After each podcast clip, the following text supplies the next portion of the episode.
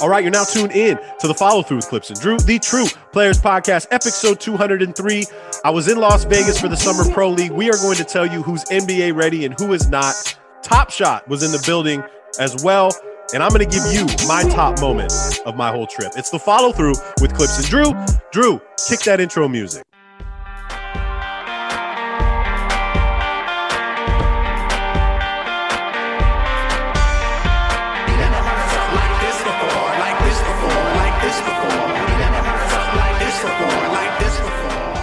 What up, podcast world? What's up, everybody? You know what it is. You know where you're at. It is the follow through with Clipps and Drew, the True Players Podcast, episode 203. We are back from our respective vacations. Drew was in uh, the northeast coast at a at a wedding. Yeah, New England, baby. New England. How was it? I saw you were posting some fun pictures. Yeah. First and foremost, the funniest part of this is leaving San Diego Airport and going to. We flew to Boston and then we had to drive from Boston to, to Vermont. So it was a lot of travel. But going out on this plane, all these people on this on this fucking plane from San Diego to Boston, like 50% or more were going to see new kids on the block at Fenway Park. No way. And I am not fucking with you. This is 100% real. The two women sitting to in my row to my right, well, Casey and I didn't get to sit together because the flight was so goddamn full the two women to my right have jean jackets from like 1994 with like the pin the pins on the back and there's the new kids on the block jean jacket. And they're wearing them sitting next to me and all they're talking about is how excited they are to go see new kids on the block at fenway. First of all drew it's nkotb that's that's what they're referred to as. Yep. and it's probably earlier than 94 that was elementary school for me so it was probably a little earlier than 94 okay, there's a there, I see that that I'm I'm thankful that I didn't have to listen to Donnie Wahlberg, um, but I, I I missed that. That was like I was just too young for New Kids on the Block. You didn't miss I, much, Drew. Uh, so that was the weirdest part, right? I'm like, what the hell is happening? Why are so many people from San Diego flying into Boston for this this concert? Grown women and, too, right? They had to be grown, grown. Yeah, right? at least in their in their late 40s, uh-huh. or, I would say early 40s, at least early 40s, mm-hmm. and you know they were just so pumped and then uh, you know as people are getting off the plane i'm seeing more and more people anyway so boston airport is cool because as soon as you leave you know and we, we're heading west we stayed in uh, weston massachusetts for our first night there uh, which is just like you know 15 20 minutes outside of boston maybe 30 minutes if it's traffic but as soon as you leave the airport it's like boom fenway park mm-hmm. and then you get a little bit outside of that and it's like oh there's the bruins and there's the td ameritrade center where where the celtics play and i was like damn that was awesome and then and then we're we're out but once you know, we spent the night at Weston in Weston, and then we drove from Weston to Manchester, Vermont, which is where the wedding was being held. So we literally had to drive through the entire state of Massachusetts and up into Vermont. And it is, it's a whole nother world up there, man. It is, it's crazy how immediately rural mm-hmm. it gets. Uh, but the other thing is like how historic these places are all founded in the 1700s and you know it, some of them look like they were founded in the 1700s and they haven't been renovated in a few centuries but man i gotta tell you dude like the trees the rivers and the lakes and shit that we drove through it was pretty awesome and then i just a big shout out to manchester vermont what a little gem it was dude. We we pulled up in this air and i keep saying airbnb. We pulled up into this b&b the actual bed and breakfast. And across the street there's like this craft bar the craft beer place with like nice eats. And then across the street the other way is like the dive bar mulligans which is i mean i said it on instagram but if your bar is named mulligans somewhere drew's there. the drew is going. I'm, I'm, probably going to enjoy myself and that's exactly what i did at this mulligans uh, but we we just had a blast man it was a really cool small town i can't imagine what it would be like in winter. Uh, I, I do think it's one of those towns where when when winter comes, you're just you're you're not pulling out your your car, you're pulling out the snowmobile. But uh, one fun surprise was in this tiny town, they had a pinball museum. Oh, nice. Literally, you walk in there, you you, you pay for you know whatever thirty minutes, an hour, however long you want to play and you just you get in there and there's all these pinball things. And I found the oldest pinball game that I've ever seen in my life, 1947 pinball and I was able to play it and that was cool. It was it was terrible. It was, it's not it was very very bad in comparison to like the Indiana Jones like 1980s right pinball machine, but it was just like pretty fucking cool. And then the last thing was Can you play them too? Yeah, yeah. You okay. play you can play all of them. I mean, uh-huh. I think a couple of the older ones were uh like in service or what you know, whatever it is. Mm. They're they got to get fixed. Uh, but upstairs they had this one game that was not pinball, it was basketball related. It was made it was made in 1949 and it was called it's called block a shot. And it it's just two on two. It's all facing you. It's all made out of wood. And what you do is there's a little ball, kind of looks like a foosball, drops in the middle, and two guys, like the, my guy and the and the opposing person's guy, have their hands out and they both catch it. And so you have to push one of the balls underneath to make your arm lift to try and shoot the ball. It was it was a lot of fun for about 45 seconds. A lot of ball cupping it sounds like. A lot of a lot of a lot of ball cupping. You're absolutely right. Hands were permanently cupped in that game. Uh but that was that was a gem and I just yeah, and shout out to everybody that was there. I, I you know, this is this is a core group of friends that uh, goes back for for my fiance's college days and they're all just great people we had a great time we're very happy that we made it out there but it was a, it was quite a journey. And so, and on the way back, we actually drove through Vermont and New Hampshire and then down into Massachusetts. So I got to check New Hampshire off my list, which is nice because I had never been to New Hampshire. And uh, you know, I don't know if I'll ever if I'll ever need to go back, but it was really cool driving through New England like that. And it, the funny part for me was that like in California, when you drive two, three, three and a half hours, you're still in fucking California. But when you do that in New England, you pass through fucking three or four different states, and it was it's pretty it's pretty amazing how tight everything is there. Uh, but you know what? We got some great weather. Uh, it was a cool experience, and I had a blast. But I did miss out on your summer league trip, so I want to hear how did that go for you? Summer league was awesome, man. You know, shout out to Basketball News for putting it on for us. Uh, I had such a great time. There was so much basketball going on. We finally got to meet our colleagues that we've been doing live streams with and talking to, but we haven't because of COVID haven't been able to meet. Uh, so we finally got the whole crew together, and it was just a blast, man. Summer league again. I used to ball boy it back in the day, and it used to be very like casual and like you know you could sit like right next to the players. Nowadays they they make it a, a like an event now. And well, there funny. used to be a lot of other summer leagues too, right? Like back in the back when there was like the, the Long Beach one. They had there was Orlando, Vegas, Florida, Utah, like all Boston over. Boston had mm-hmm. one. And this one is just like so they have the Thomas and Mack Center, which is where UNLV plays, and then they have Cox Pavilion, which is where the girls play, and they're attached together. So the games are going on all day long. You can go back and forth. You know, you buy your ticket for the day, and you can go see every game. And there's one game every hour. I preferred to be in the Thomas and Mack, the bigger arena, because there's more seating. You can have some room. And and look, I am a masker. Okay, I I'm all for wearing the mask. Everywhere in Vegas, you have to. I was so over it but oh. I mean, oh. you you have to have it on while you're in the arena. You you know, every hotel when you're walking through the hotel, you have to have it on. If you're gambling, if you're walking on the street, like you have to. And it it was just getting so annoying that it was a point where like I just wanted to leave some days and go back to the hotel room and take it. It's like I, I imagine that's how women feel like taking off their bra every day. You know, it's got to feel that because that's how good it felt.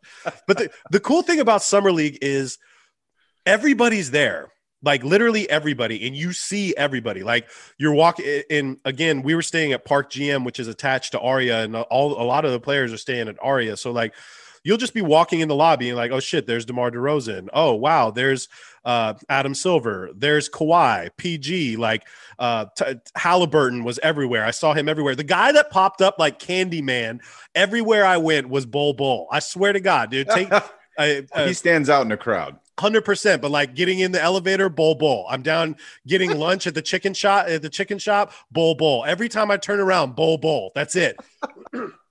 and well, summer league.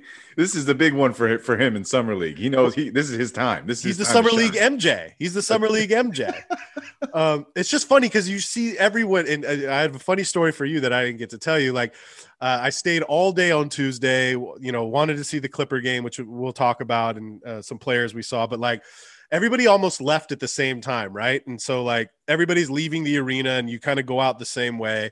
And you know how I feel about grown men wearing jerseys? Like I'm not a, I hate when people do that. Like if you wear, you know, if you're over the age of like seriously 20, please don't just don't wear the jerseys. Okay. Wear a t-shirt to support your your fandom and whatnot. But like 45 year olds shouldn't be wearing Luka Doncic jerseys. I'm sorry. It's just something that bugs me. I'm sorry for everybody that wears jerseys out. Just my own personal opinion. But we're all leaving, right? And there's this dude next to me in all Laker gear, like literally Laker shorts, Laker shirt. It's a kid, right? And got the shoes on. I'm thinking this kid's probably 14, 15. And I'm like, ah, that's cute, you know. Turns out it's freaking Mac McClung, right? Is literally in all of his Laker gear. Yes. Walking out like he just got off of the court.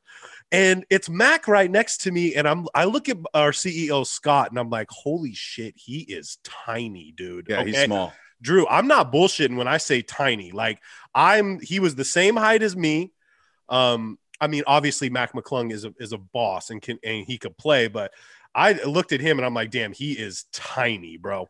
It makes it makes what he does a little bit more impressive, I think, when you it does, see him but, in person like that. It does, but then also watching him play, like the attacking the rim, and like it's a lot harder in summer league against these these big pros. Like he had a really difficult time. I know he had a couple good plays uh, in the first game, but man, he he turned the ball over a lot just trying to get to the rack. It's going to be a struggle for him, I think, uh, making it to the next level. But just just you know, everywhere you go, you see somebody, and it's hard. You know, I'm really good at uh, faces and knowing players, even with the masks on. Like I'm like, I know who that is. And here's a funny story. You know the Clipper I always talk about, Harold Ellis. I brought him up, old school Clipper. Yes. I, I forgot who I compared him to, right? Um, but Harold Ellis, I bring up on the show a lot because he spent a lot of time on the ground. This guy just was. God, who was the one we were talking about? Referring uh, to? It was either like Jae Crowder or. uh yeah, I remember you bringing him up because it was about somebody who was on the ground a lot. Uh, and so the, I can't remember who it was. On Wednesday, I get back to the arena and I'm just, I'm, it, that was the day that was Cade versus Jalen, which we're going to talk about here in a second. And I sit down and there's a, and there's scouts everywhere. And there's, there's a scout sitting right in front of me and I see his profile and I'm like, dude, this guy looks so freaking familiar to me. I know it, I know it. And then he stood up to let somebody in the row, and I saw his his badge, and it's freaking Harold Ellis, dude. And uh. I'm ah. like, it was so random because I'm like, Harold? And he turned around like, how the hell do you know me? Like nobody knows who Harold Ellis is, right? And I'm like, Harold Ellis? He's like, he looks at me like I'm the police or something. He's like, yeah. And I said, Oh, what's up, man? I'm sorry, dude. I, I, was a ball boy for the Clippers. I just remember you hooping on the team. He said, What's up? And like, he was just shocked that I actually knew who the hell he was, right?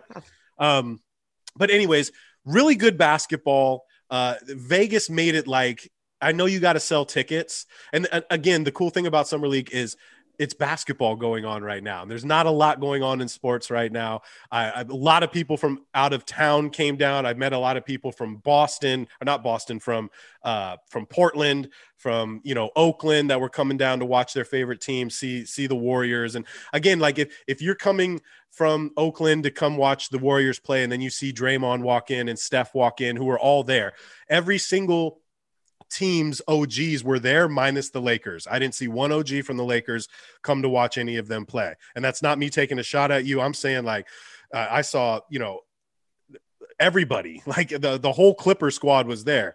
Uh, Ka- uh Kawhi, PG, Terance Mann, Luke, Reggie, they were all there supporting. Again, DeMar DeRozan's there, uh, Steph and, and Dre, and like it was just it was a really good time. But Vegas, like billboards everywhere, Cade versus Jalen. And like, look, man, Summer League is a trip because it's not that good. Okay. Like it's really not that good. It's no. fun to see the young talent, but there's a huge disparity. You and I were talking about this before we even hopped on the air. Like there's some dudes that, you know, are just really trying to make a G League team or overseas. And look, unless you're under contract by your by your team, you're not getting paid for this. This is all a showcase.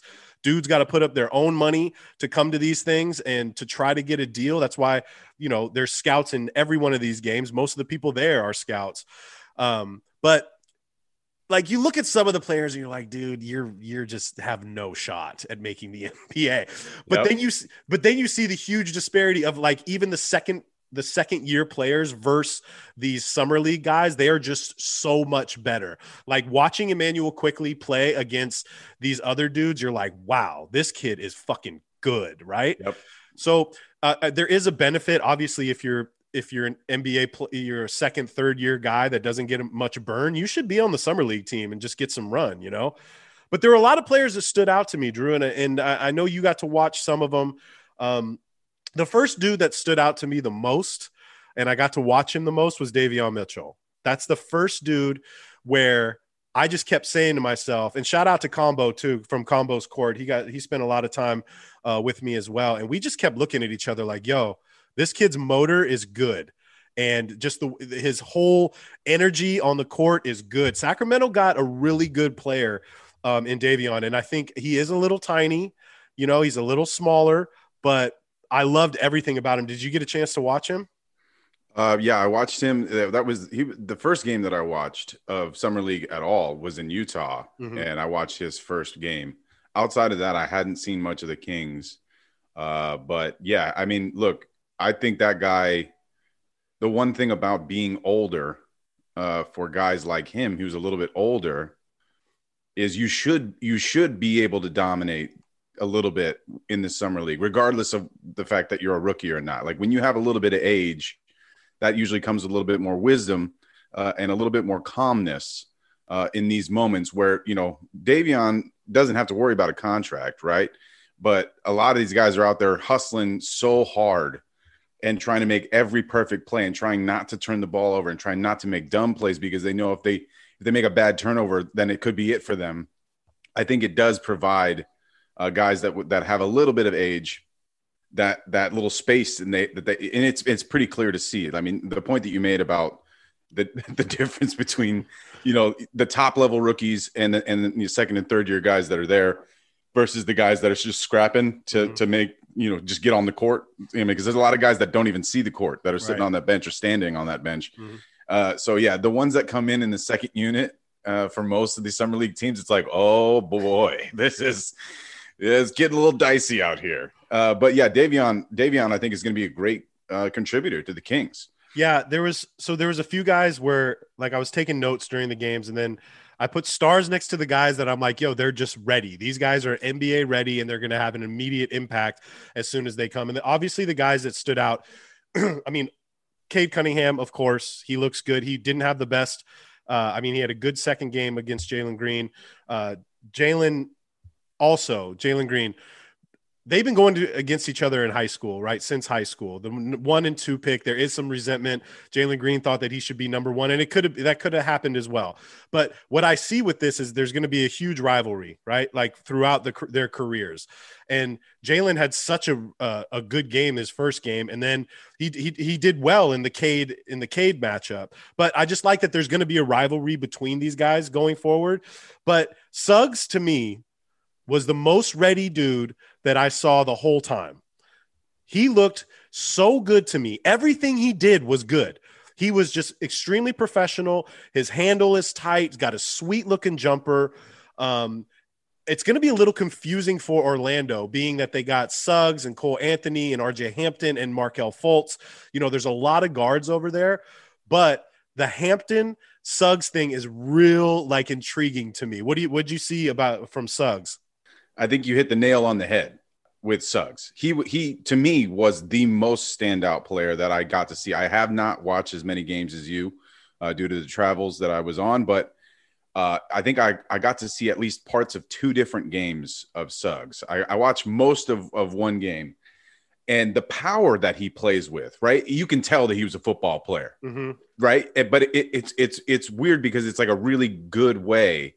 It's the best version of football player that I've seen, right? Because when we when we hoop, you know, you you can tell immediately who's a football player that played, you know, you know, varsity for a right. year or two of, of, basketball. Right. It's just the, the, way, the style that they play. But uh, but Suggs brings that intensity of a football player and the physicality of a football player. Like when he's rebounding, bro, that is he's a point guard and he's he is not giving the ball up when he's rebounding when he's blocking shots so you can tell when he plays defense he gets very physical uh, but I think his decision making is solid. I think RJ actually looks worse than Suggs already. RJ mm-hmm. Hampton mm-hmm. did not impress me as much as Suggs did. Mm-hmm. And but he impressed me more than Franz Wagner, who I think the speed of the game might be hitting him a little different right now. So we'll see what that looks like because I was really stoked for for Wagner to go to the, to Orlando too. Uh, but to me, Suggs is definitely going to be a starter on the Orlando uh, Magic this year. And I think Wagner is going to be coming off the bench, replacing like Isaac, Jonathan Isaac, if he can get back on the court and be healthy. Uh, Wagner's going to take a second. But I think also one thing that I heard about Wagner is that he grew uh, an inch or two recently. So maybe he's just still settling into his length and just getting coordinated. But he looked a little shook out there. But Suggs, man, oh man. I mean, honestly, right up there with with Davion Mitchell for me, like ready. Mm-hmm. You, I, there's no other word. no question. Right now, and honestly, I mean, if I'm the Magic, I I almost pull. I don't even want to play him anymore. I I don't want him to get injured in the fucking summer league. So I'm almost pulling him because of how good he is and how ready he is. He had a nasty tip jam too, which I wish could be a top shot, which we're going to talk about in a second too. Uh, yeah, Suggs just looks like he's ready. You could put him in, in implement him right now on on any team, and he's going to make an impact. And that's not to uh, dog uh, Jalen Green or uh, Cade, but I just thought Suggs looked better than both of them. Um, yeah, I, I I agree with that. Uh, I think Jalen Green, uh, you know, Cade, Jalen Green, and Jalen Suggs, they're all different. They're all very different players, right? right? We we can tell that. Uh, I think Cade is very relaxed out there. I actually really like his poise. Maybe a little too relaxed at times, mm-hmm. um, and not aggressive enough. I think at times. Uh, but I do think that's kind of indicative of the way that he plays. But I think Cade's also he he'll be good. He yeah. he will be very good. I think Detroit, unfortunately, is not going to be very good. But we'll see what happens when they put it all together. Um, and Jalen Green's very impressive with with how f- quick he's very quick and fast. That first step, getting to the rim, is a very unique skill that a lot of high school players are have developed in America very very quickly and very well. Uh, and I think especially in comparison to like what you see from overseas guys, the, the individual skills and you know the, those all the cross cross like behind cross spin move, and I'm laying it up and, and getting into my package like that stuff. America, we're putting we're pumping those out eh, for the United States kids that are coming up.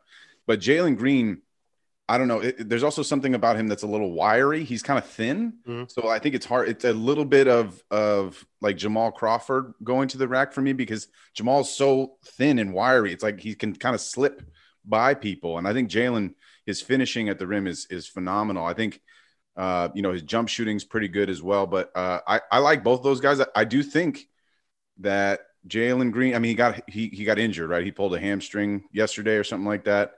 Uh, so I don't expect him to be back on the court uh, for the rest of the summer league. Who knows if he's going to be back out there? But uh, I, you know, when when when the draft happened, I said, you know, those those top three, Cade, Jalen, and uh, and Evan Mobley, are all going to be really solid players. So I still think that. I, nothing nothing deterred me from thinking that. Um, and I think Jalen Green could be quite special for for Houston. But I think for him, it's going to take him a little bit longer to develop the full game. Now, I'm not just talking about going to the rim, right? Like setting up the offense a little bit, getting his jump shot down, playing defense, which Rockets probably aren't going to play any defense this year. Um, but I think Cade and, and Suggs and even Mobley might have better years um, in, in their all around game than, than Jalen Green. I think Jalen Green might be the one who scores the most points. Uh, but I do think he has some room to grow, and I think that's an exciting aspect about Jalen Green. Yeah, I, I, really liked how they guarded each other too, pretty much the whole game. Jalen and and Cade, and again, like there's billboards outside all through Vegas, like Cade versus versus Jalen tonight, seven p.m. It's like Pacquiao I'm, Mayweather. I'm like, come on, guys, it is summer league, you know.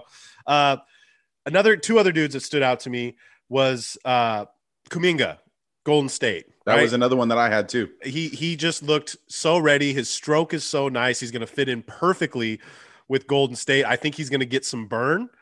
Um, I didn't get to see a lot of Moody, but I, I, thought Kuminga looked really, really good. And I think with the veteran leadership in, in Golden State, he might get he, he's like perfect for that for that situation. Uh, Kuminga and then your boy that we wanted to see, Sengun, right? Yes. I liked him. I liked Dude, everything. He's nice. He's nice. He, I, I, like he he can spread the floor. He could shoot. His footwork's really good. Back to the basket, not bad. And I keep reiterating this. It is summer league. He's not going up against Giannis or anything like that. But I thought he was really good for an 18 year old guy. You had mentioned Evan Mobley. I wasn't that impressed. I wasn't. I, I wasn't impressed, but I know his upside is great. The game, I only got to see him play one game because um, he was in. They were in the Cox. I wanted to stay in in the Thomas and Mack, but I went and watched him. And in the game I go watch, he airballed two threes, and then blamed it on the basketball for whatever reason. Um, but Kuminga and Sengun, both of them looked really well. And then second year, uh, McDaniels, Jaden McDaniels, Minnesota, killed it out there. And the only thing that's going to be odd is there's so much. I mean, I'm putting air quotes. There's so much offense on on Minnesota, like guys that are going to be taking a lot of shots. I don't. I'm not too sure where Jaden's going to fit in, but he's a bucket getter, and he he looked really really good. Yeah, I, I am gonna I'm gonna start with Kuminga because that was the most surprising guy, right? To me, right? right? I you know he fell in the draft. The Warriors picked him off. I thought it was a bad pick, and he looks great mm-hmm. out there, fluid, uh, decision making. Okay, maybe maybe some questions about decision making, but rebounding and then just bringing the ball up taking taking jumpers, making mm-hmm. jumpers. You know, uh, athletically, right? He's right where you want him to be and he he to me way outperformed Moody, who I thought was going to be the guy that the Warriors would would use more. And mm-hmm. that is I I've never I don't think I've ever been more immediately wrong than watching the two of them play on the same court together. I was just like, no, no, no, no, no. Moody's not. I mean, maybe he's under the weather or not feeling it or whatever. Uh, the intensity for, from him, I think, is not there. But Kuminga clearly seemed like he had something to prove, and I think he proved it to a lot of us. I mean, if you got to watch him play at all in some of the games. Yeah, you, obviously he's not a finished product, but I think you know in comparison to like even James Wiseman, I think he's a little bit further ahead along the process than James Wiseman is. Uh, so that was very, very, very impressive, um, considering what I had my expectations for him were, and and yeah, he really jumped out to me. But Mobley, I I, I want to talk about Mobley too because he wasn't impressive. I watched a little bit of him uh, in two different games. But I, I don't want to necessarily blame him because he's the center kind of guy that I, you know, a lot of his offense is going to be dictated by the ball handlers that are helping him. And I don't necessarily think that they have a good rhythm with that. But I, I, I don't want to judge Mobley just off of this summer league, right? Right you know, and I think for all these guys, like Kuminga, like how high we are on Kuminga and some of these other guys, that could be a complete, you know, right. Let's uh, say what mirage. we're saying. They need to take this with a grain of salt. That's why I keep reiterating Summer League again. Bol Bol was the MJ Summer League guy last year. Okay, carry on, Drew. Sorry. Yeah, yeah, um, and and so yeah, I think with the Rockets they have Green, they they have Sengun, right? He's on the Rockets too, and then they also have Josh Christopher and Garuba and I haven't, I didn't get to see much of Garuba. He was in the Olympics. He wasn't going to play in this. Right. Okay. Okay. So Sengun I uh, Sengun was was very impressive to me. I think you're right, though. We'll see. We'll see what that looks like against like NBA ready, like NBA centers that are seven feet. We'll see what what happens there. But his game is nice. But Josh Christopher was was electric out there. So I mean, like talking about a young core for the Rockets, those three guys, uh, and who knows how much Christopher will play for for the Rockets or not and we don't know what this Houston Rockets roster is going to look like. It, it is so up in the air. If you're if you're on the Houston Rockets summer league team, that is a team where you should not be waiting for your moment.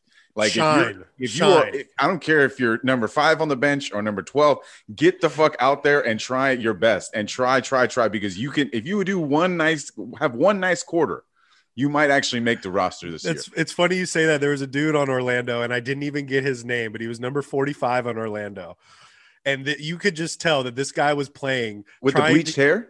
No, no, no, no, no. Oh. That's the 29 year old rookie that was just jacking threes. Um, this I don't think this guy played again after after this performance, but every second he got in the game, just give me the ball. I'm gonna. I saw him airball to all backboard, take it to the rack, get stuffed. Like he was just. It was so bad, and me and our CEO Scott just kept looking at this guy like, "Wow, dude!" And he didn't get back into the game um, the rest of the rest of the game. So, anyways, continue. Oh man, uh, but yeah. So I, I I was surprised at at how good Jalen Green was, but then Josh Christopher was like right there, and that was a guy that uh, I think he went to Arizona State. He he did well for them at Arizona State, and I I remember thinking this guy's got next level ability. So I was I was happy to see him land on the Rockets, and I think I honestly think he'll be on the on the on the NBA roster. Maybe maybe they'll do a you know a G League thing with him, but I think he's he's pretty solid too. Uh, the last guy that really impressed me, and I saved the best for last, uh, was our was my guy Jay Scrubb on the Clippers. Uh, he's our 12th man, if you want to say, and he was just cooking, cooking in the in the game that I got to see. Very Harden-esque, and I'm not saying I'm saying that because he is a lefty, but was really really smooth with it. And again, even your 12th man on your NBA roster is going to give buckets to anybody. And that's exactly what he did. We got to see uh, uh, Keon Johnson. I got to see Preston uh, play a little bit, but Jay Scrubb really stood out to me. He is a really, really good basketball player. And I think he's going to be fighting for some minutes uh, this season with, with Kawhi being out. And we're going to talk about the Clippers in, in a little while. But I was really impressed with Jay Scrubb. Um, there's a couple dudes that did not impress me, though, Drew. And some people might be surprised before we move on to the the, the non-impressive mm-hmm. I, I, got a couple more that that did actually impress me as well. Is Nesmith one of them yes i mean yes he's shooting the fucking lights out of the ball. He's shooting the leather off of the damn thing. The, the, uh, dude uh, uh, yesterday i got to watch the whole pretty much the whole boston celtics game.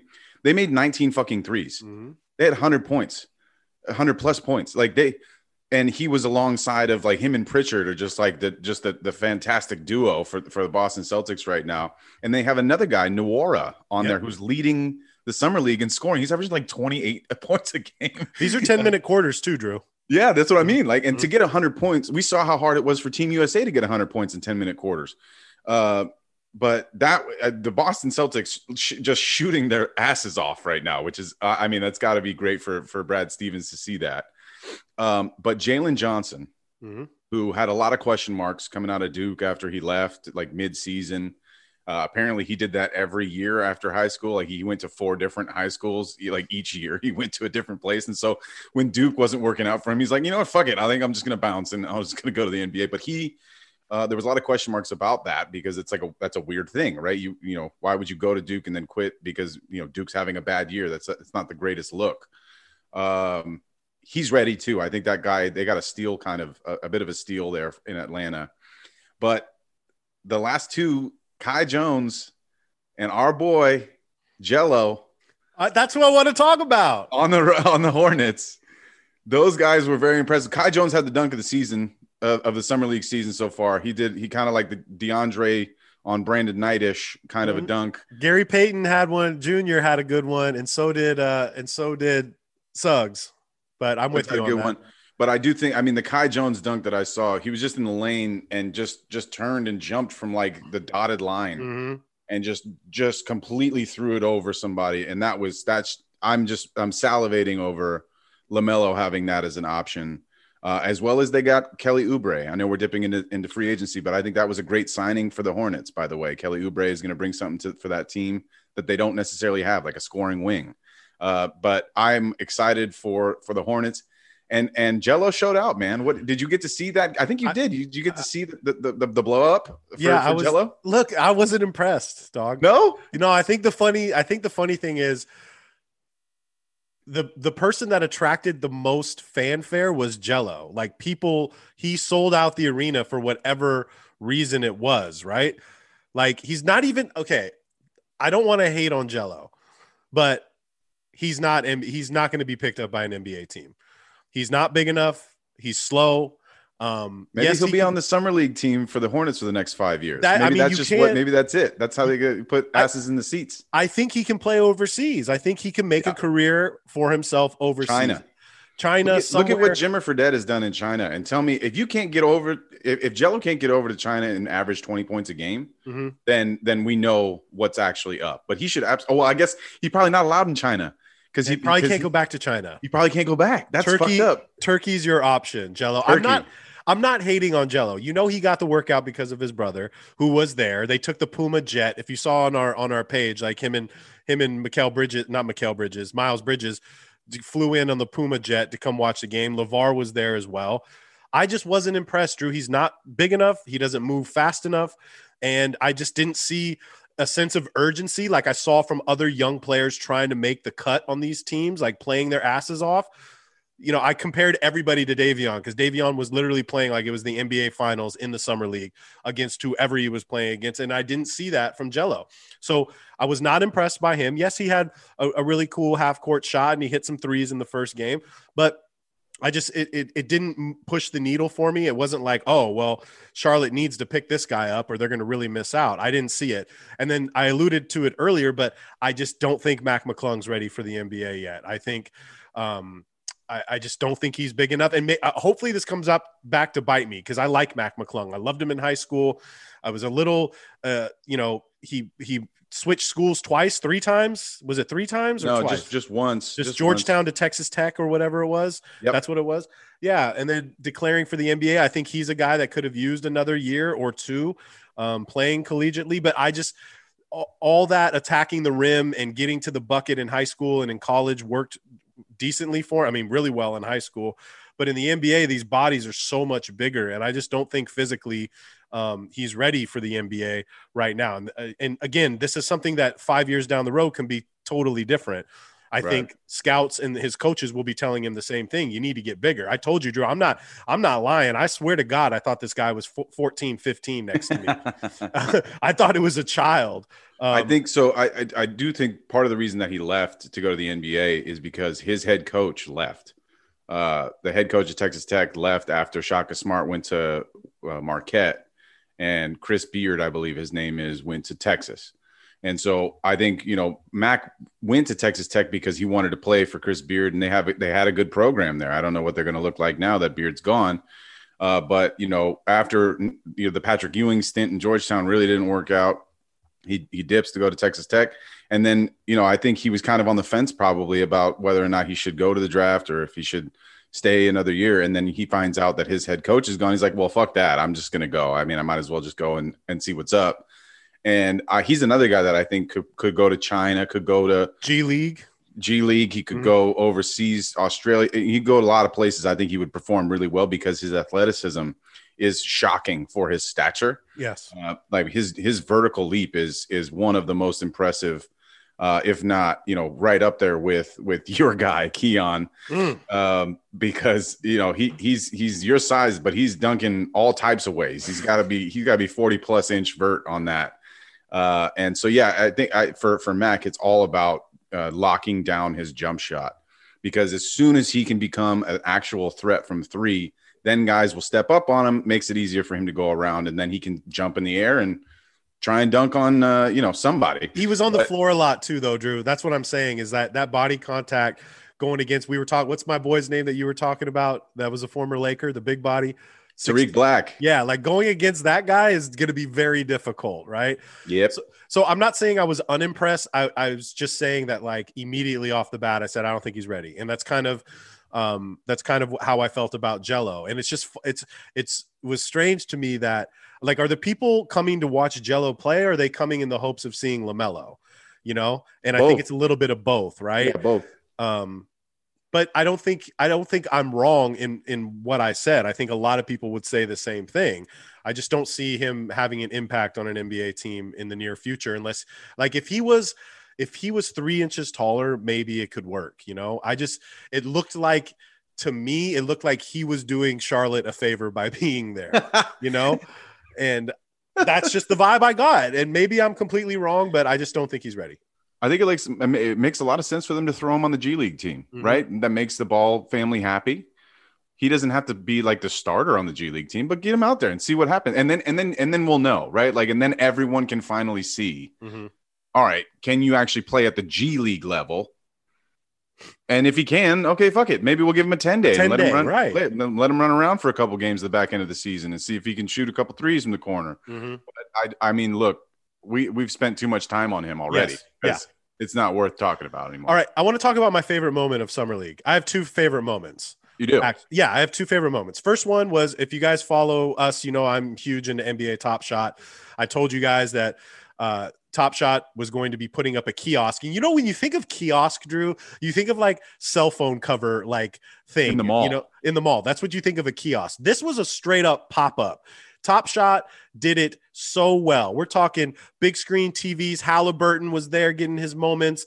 NBA fans that have never even heard of Top Shot were lining up out the gate to get these moments. What they did was every you had to be there every day. They did it for 3 days and they were going to release one moment. It was the first IRL, the in real life moment, which they want to implement throughout the NBA. They want Top Shot at every single arena so that when you go to a game, you'll be able to purchase a moment from that game in NFT, which I think will make the experience so much better. And you can just remember it. It's kind of like, you know, I wish I had an NFT from from Woodstock. You know what I mean? I know pictures are cool and shit like that, and they're going to implement them into concerts as well. But so whoever you could only get these at the game and you can buy up to 10 of them. People were only buying one, they were $5 a piece, right?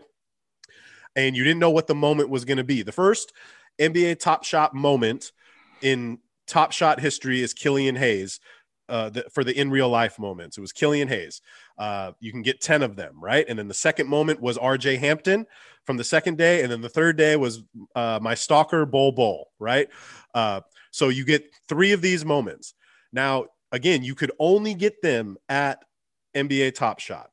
Now you're buying them for five. So I got 10, 10, and 10 both days. There was no reason for me to buy one or two. Each one of those, the the Killian Hayes, which the the mint the the mint size was like 2000 because there was only 2000 people that got those moments. Those sold we're selling are selling for right now 70 bucks a pop, 70 70 70. Bingo. So sold five sold five of those kept five. Second one RJ Hampton selling for 80. Sold five, kept five. Bol Bol, same thing. So I made a grip this nice. weekend, a, a, grip. And I'm keeping them because there are challenge rewards. Uh, sure, sure, sure. You're going to have to collect all three to maybe get the, you know, one of these uh, exclusives, exclusive moments that I'm hoping that we get. And then when there is a challenge, the price of those uh, moments go up. So I might be able to. And I flipped a lot of those into big time Clipper moments that I really wanted from the finals. The and then there were four uh, the Western Conference finals. Western, I know, but they're big moments for me because um, I try to collect all the Clipper moments, and I, I, I flipped it into some new Lukas and some Jaws. Nice. But I just want to say the Top Shot experience was great. We, I got to meet people within the community that I've been following, and I listened to their podcasts, and just they the whole crew that was there put in a lot of work and a lot of effort, and I really, really enjoyed it. And I'm I'm just a super nerd when it comes to this. I really am, and the fact that they brought in so many new users and fans, right? Because people would just walk by and be like, "What the hell is this?" Right? Why is there 400 or not 400? Why is there 100 people in line waiting to buy one moment? You know, right? Um, but if you're in the Top Shot community, you realize how important those moments are. And very it was, cool. It, it, was very cool. Great experience for myself. So did I? We on the last one, your mission was to try and get in a top shot moment. Do we think that that you actually accomplished this? I got in. I got in uh, to a Gelo YouTube moment. Oh, uh, did you really? Yeah, me and our boy Combo. We had really great seats for that. Again, like the whole Vegas and COVID thing. Once I saw how many people were there, I really wanted my own space. You yeah. know, and so I sat kind of far away I mean, I was like 20 rows up, but I, it doesn't matter to me. I thought it was going to be, I also thought it was going to be like 10 different moments. So, like, the chances of me being in a moment was going to be higher. I didn't know it was going to be what you didn't know what it Got was going to be either. You didn't right. find out until that night after the games are done. Oh, they're using Killian Hayes and then RJ Hampton and then Bol Bol. So, either way, I really enjoyed it. It it it boosted me up in my top shot. I'm top three percent right now, which is hey. it's big. It's big. Um, but That's anyways, cool, man. Thanks, thanks, Drew. I appreciate it. Um, my favorite moment after um, Tuesday night's games. I'm with Babcock, Matt Babcock. I'm with our CEO Scott, and it was a long day, long day of basketball, long day of talk, talking, networking. And Matt, whose dad we've talked about, is Dave Babcock. The whole family is heavily entrenched in the NBA uh, culture and you know, he's he is head of player development for the Milwaukee Bucks. And so Matt's like, Do you guys want to go to dinner? And I'm like, Hell yeah. Are you kidding me? Sign me up. Right. So it's like 10 o'clock at night. We're at Del Frisco's. That's where everybody goes. Oh, yeah. Steakhouse. Right.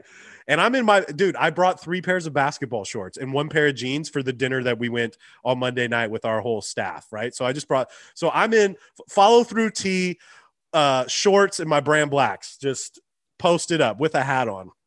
I, I was very underdressed. Yeah. But they immediately took to me, right? Because Matt introduces me as the as the the Clipper fan, and it's like, oh, well, you're gonna go sit over there, and it was like this little corner table with like one one seat. They're like, you can sit over there while we go have our steak dinner, you know.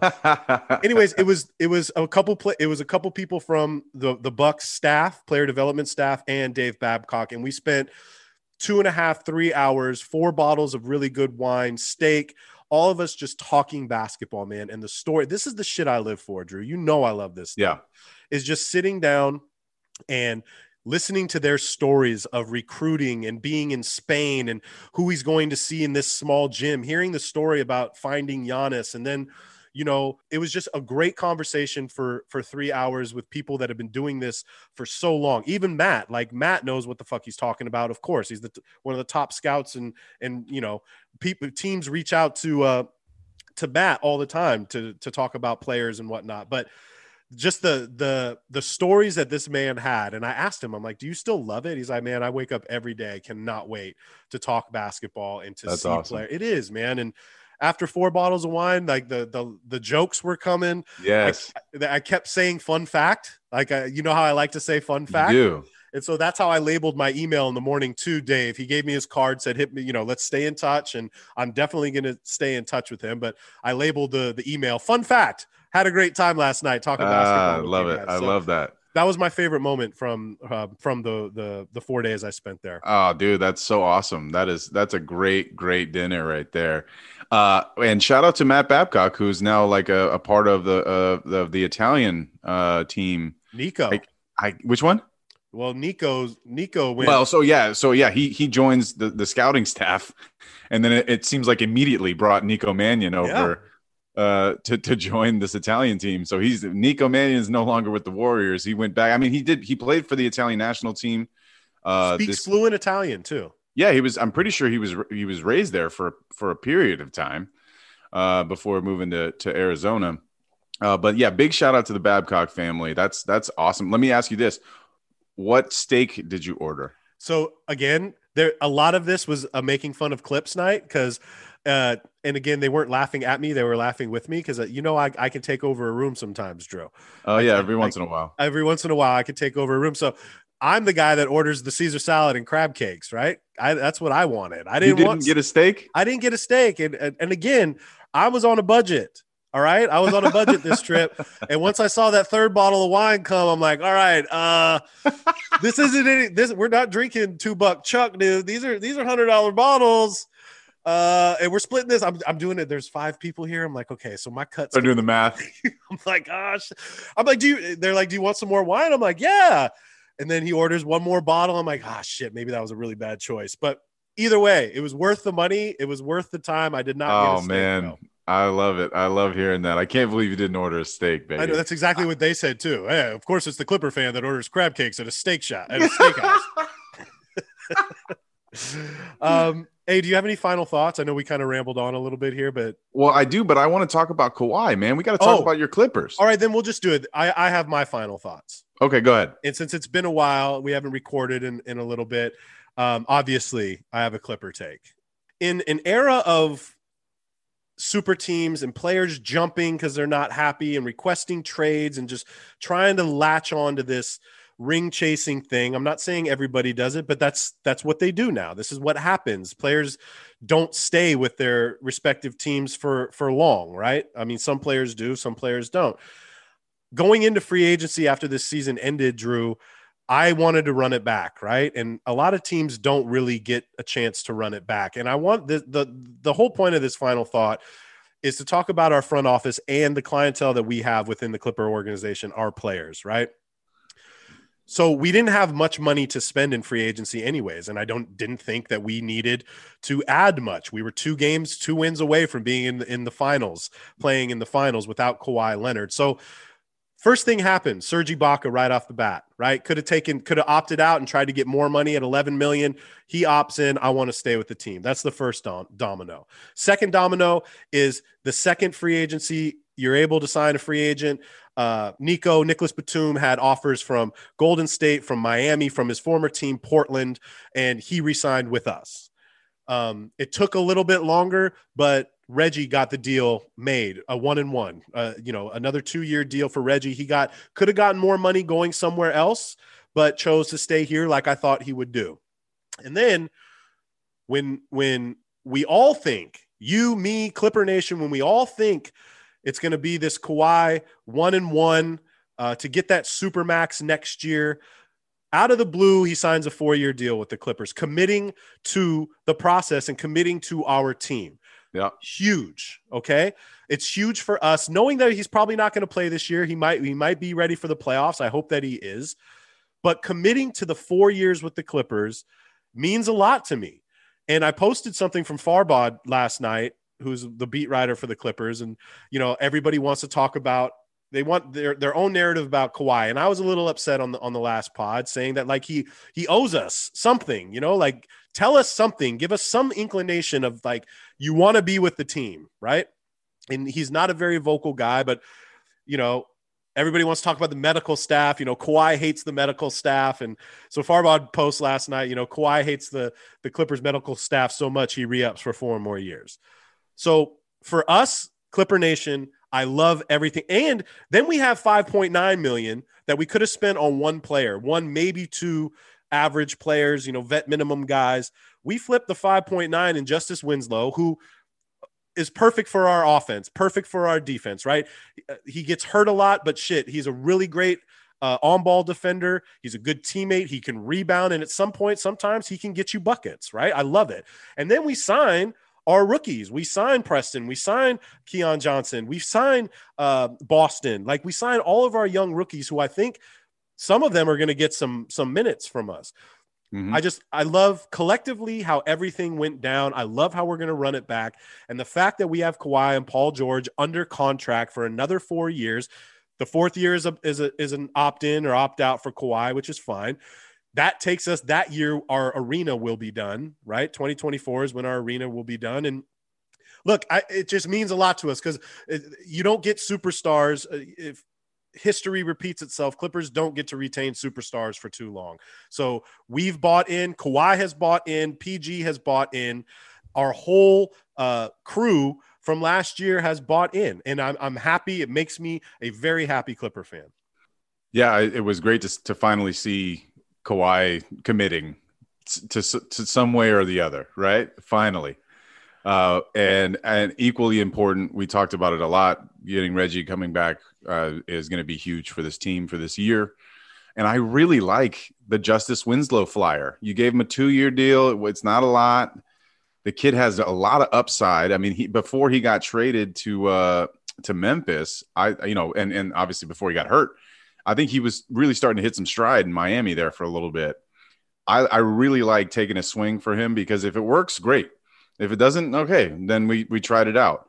But I, especially for a year where you don't have Kawhi, that's a great guy you can bring off the bench. Uh, and you know, having the second unit, I think at, at times you end you might end, even end up starting him. Uh, you know, kind of just based on the matchups. He'll get some starts. He'll get starts. Yeah, exactly. I mean, again, as long as he stays healthy and mm. and uh, and isn't just completely a shell of himself like that he was before. Uh, he he does get injured a lot, right? But we'll see. We'll see what happens this year for him. I really, really like that because he can provide that wing depth that I think you need without Kawhi this year. So, yeah, I think the Clippers are doing quite well. And we also, I, I forgot to say, sorry, we also guaranteed Terance Mann. It's another thing that we did, committing to Terrence, guaranteeing his contract. Sorry. Well, that makes a lot of sense. I mean, mm-hmm. that guy, that guy's going to resign for a pretty nice chunk of change. I think after next season, really, really solid. I and and like you said, running it back is great for this team long term. Having Kawhi and Paul George at least under contract for another three years, um, because like you said, Kawhi's fourth fourth year is a is a player option. It's that's got to just bring a lot of relief to all the Clippers fans that were hearing all these rumors or, or just or hearing nothing also like about from Kawhi at all. Uh, and then yeah, having Reggie take a discount um, to to stay, I think was pretty impressive. I mean, who knows how much of a discount it was uh, or not. Uh, I kept thinking that the Pelicans would be in for him and, and Schroeder, and then we see, you know, Reggie take an eleven million dollar deal, and we see fucking Schroeder take a, a six million dollar deal for the Celtics, uh, which I I'll like. Well done to Brad Stevens. what a what a discounted rate to get that guy, a guy who really can help the Celtics and run point guard. I love the fit. I think it's going to be fine.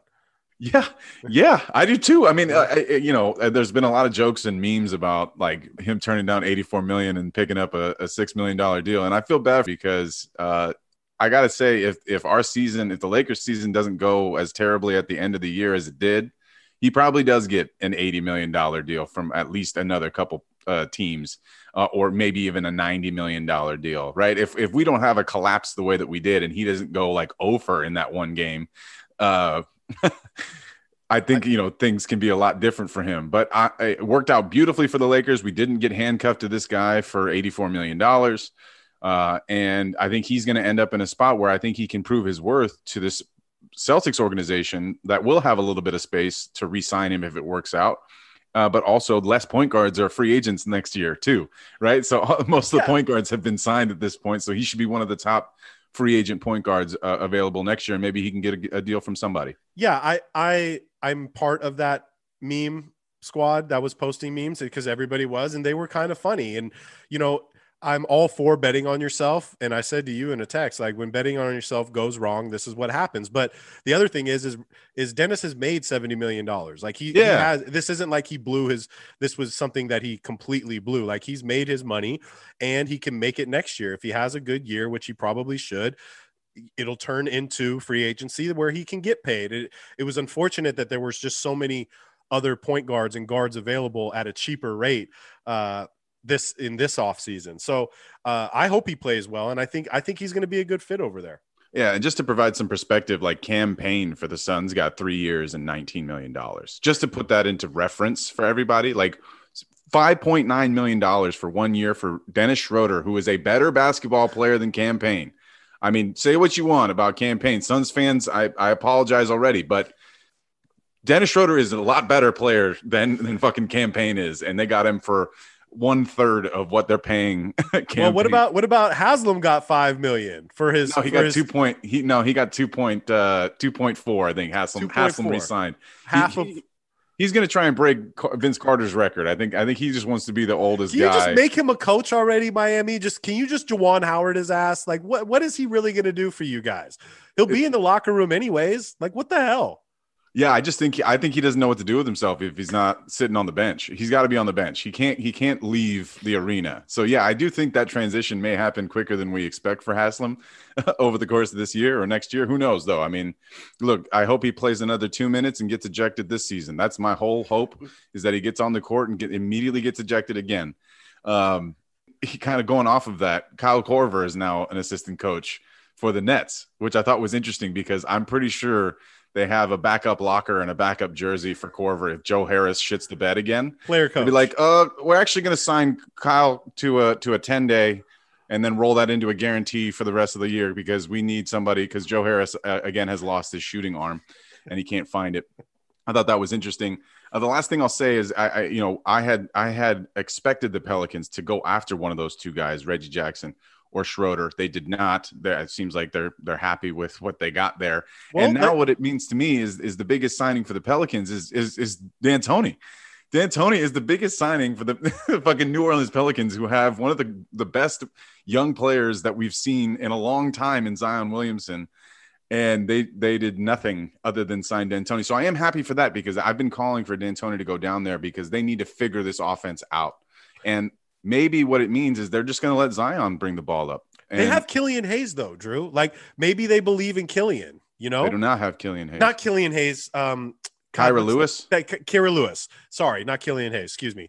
Yeah. Um, maybe I mean, they believe in him. They paid a lot of money for Devonte Graham, and mm-hmm. and they gave up a draft pick. So I'm assuming Devonte is going to be the starter because of what they what they offered him. And Satoransky's, I think, is, is a, a really solid uh, backup. And I honestly think he'll probably give Devonte a run for his money for the starting position. And Kira Lewis is in there as well. Uh, but I, what I, the reason I, am saying this is because if Dan, if anyone can help figure out this offense, it should be Mike D'Antoni. Definitely. Um, and I'm, I'm just bummed out that it was, uh, you know, a year too late. I, they should have signed D'Antoni to the head coaching job last year. I guarantee Lonzo would have flourished. Ingram would have flourished. The defensive problems wouldn't have been a big deal because it would have scored 130 points a game. So, as underwhelming of an offseason as the Pelicans have had, I think that's a big one for them. Final thoughts for you? Yeah, I have I have a final thought. You know, it was really nice stepping away from the game of basketball. It's been a it's been a long 2 years, right? We've been on our grind for 2 years just like these NBA players have covering this shit. So many games that we've watched. Uh and it, we're we we're very years, grateful that What's that? 4 years. No, I'm just saying the last two seasons. Been a lot. You know, just like the players have had, you know, very little time off. Oh, okay. Yes. We also haven't had a lot of time off, and it's been nice to step away and uh, and and you know just be able to to go to Vermont and not necessarily have to feel like I'm missing out on a lot of things. Uh, even though I, I would have loved to be at Summer League, but Team USA wins gold. Shout out to them. They did it. They fucking did it. Kevin Durant uh, re- again establishing himself as probably the best basketball player on the planet. Uh, what a performance from him! And shout out to Team USA for getting that done. I did want to say that after we had doubted them a little bit. Everybody we, did. Yeah, no, I know, but I we I think we both still believed that they were going to win the gold yes. and they were good enough, and so that was good that they got the job done. And uh, suck it, France. Um, but my my final thoughts, you know, are it's it's taking me back because, and I and I you know I apologize to uh, to the people that hate when I talk about soccer, but this one's going to be about soccer. Lionel Messi, probably the greatest soccer player, arguably ever. Uh, certainly him and Ronaldo uh, are the best two that we've ever had in our generation, my generation, has to leave Barcelona, and he, uh, you know, a place that he had been to, and and I don't know for for 17 years or something like that. He won 35 championships in all different varieties. He's he's like the leading scorer for everything. He has all the records, and this fucking team can't figure out a way to bring this man back, and that is tragic. But what it what it did for me was it made me really thankful that we as Laker fans got to have Kobe for 20 seasons. And we didn't have that moment where we let him slip through our fingers and we didn't have these things that went wrong. So it made me feel real sad for the Barcelona fans, especially because they weren't able to. It wasn't like Messi got to play a game full of a, a, a huge crowd and they all got to wave goodbye to him and like say goodbye and have some closure. We got that, you know. Kobe got to retire. He dropped fucking sixty points in his retirement game, and and it just made me thankful that that I was able to to be around for all of Kobe's career and not have him, you know, because like you said, in the player empowerment era, guys are jumping ship. We see it all the time. And you know, hopefully Steph and Dame can can ride out the wave with those two teams and be that kind of guy. And, and maybe we'll have some other players like Luka and, and and others moving forward that stay. But that's just not the way that that that, that the world of sports work, and especially in soccer. For those that are, are, are aware, uh, they know if, if you're a fan of soccer, you know how quickly guys move from one team to the next. It's very rare to have a guy be on a, on a squad like that for that long. But I just wanted to say when a generational talent like Lionel Messi leaves a club that he's been at for a long time, it puts a lot of shit in perspective, especially for those Barcelona fans, which I am not a Barcelona fan. I'm a, I'm a Liverpool fan for those that don't know. Uh, but it was a, it was a sad fucking day when to see him leave and him crying on the podium, and it just made me reminisce. So, uh, you know, Messi, I wish you well. In PSG, he's going to Paris. I'm sure he's going to have a nice life. They're ma- they're paying him so much fucking money. Uh, I, I and they're probably like the Nets, if you will. The PSG's like the Nets okay. of the soccer world. Makes sense. To give you a nice comparison, they have they have all these players that are like the best players on the planet, all in one squad. Uh, but yeah, it just made me thankful for Kobe Bryant and and for what the Lakers were able to do in, in making sure that we got him uh, for as long as we did. That's my final thought. Well, I think that's a great final thought. And the only soccer I watch is Ted Lasso. And if you're not Fuck watching yeah. Ted Lasso, watch Ted Lasso. It's Ted great. Lasso, one of the greatest shows, literally one of the greatest shows. And I, going off of that, you know, I like Little Dicky, uh, right? Uh, the rapper. Mm-hmm he has a television show named after him. His name is Dave Burd. The name of the show is called Dave. I don't. Have you seen this at all? You, it's in, it's been in my queue, man. It's been in my queue. Oh boy, please watch both seasons. If you haven't seen season one, it's fantastic. Season two was some of the best television uh, that I've come across outside of Ted Lasso. Ted Lasso is my favorite show, but outside of that, uh, I just finished season two of Dave, and it was fantastic. It was right. phenomenal. So I'm, so I'm go ahead it. and watch that. For all those people that are that don't know, I, I will tell you this: if you're new to to Little Dicky, if you're new to Dave Burd, uh, there's going to be a few episodes that are like, "What the fuck is going on?" But trust me, everything gets tied together, and it's pretty fucking well done. I have to say that. And shout out to to Little Dicky. All right. Hey, um, we got t-shirts. I know a few of you have gotten yours. We appreciate you purchasing them. I, I got them on deck. The the Clipps and Drew character tee, the follow through tee. We got a bunch new ones coming out. Uh, well, we're going to be back next week. I don't know what we're going to talk about next week, but we're just going to keep this going, Drew. This is what we do, right? Yeah, that's what we do, man. This what is this is the the rise and grind time. Uh, hit us up with a review. Let us know when you're listening to the show. Subscribe if if you're if you're not already. But you know, support your boys. We're over here grinding. Uh, we'll be back next week, episode 204. It's the follow through with Clipps and Drew, and we are Ghost. You know what it is. You know what it is. You know where you're at. This is the follow